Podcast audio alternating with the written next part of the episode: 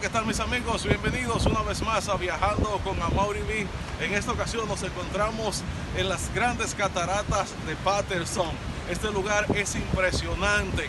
Hay que ver esta caída de agua de 24 metros en el río Pasey.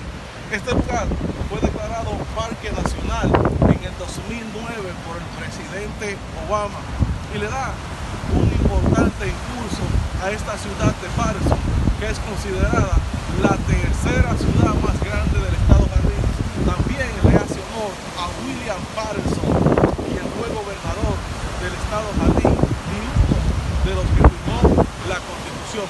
Vamos a disfrutar de este bello lugar aquí en The Seal, Patterson, que también es conocido como la ciudad de cera. Vamos a disfrutar de este hermoso espectáculo de agua.